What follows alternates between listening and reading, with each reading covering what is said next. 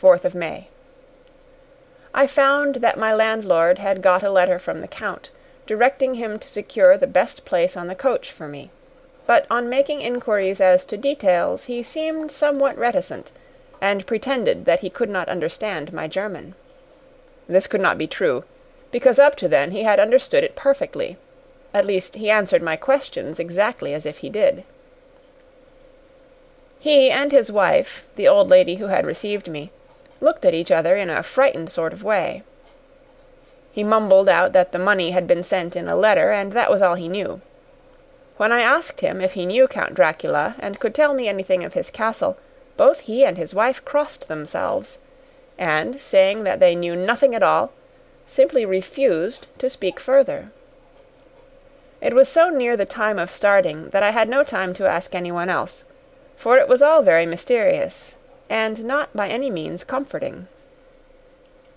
Just before I was leaving, an old lady came up to my room and said in a hysterical way, "Must you go? Oh, young Herr, must you go?" She was in such an excited state that she seemed to have lost her grip of what German she knew, and mixed it all up with some other language which I did not know at all.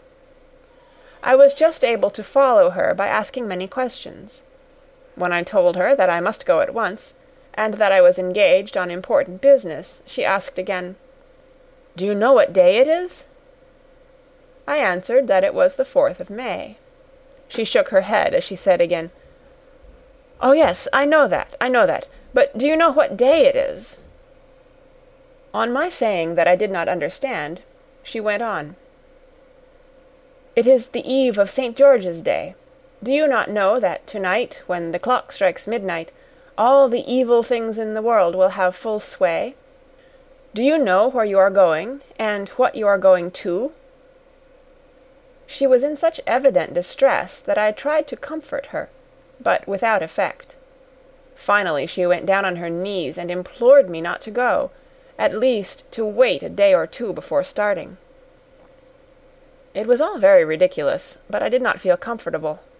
However, there was business to be done and I could allow nothing to interfere with it.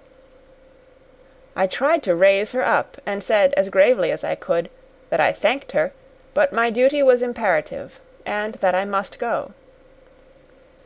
She then rose and dried her eyes, and taking a crucifix from her neck, offered it to me. I did not know what to do, for, as an English churchman, I have been taught to regard such things as in some measure idolatrous and yet it seemed so ungracious to refuse an old lady meaning so well, and in such a state of mind. She saw, I suppose, the doubt in my face, for she put the rosary round my neck and said, "For your mother's sake," and went out of the room.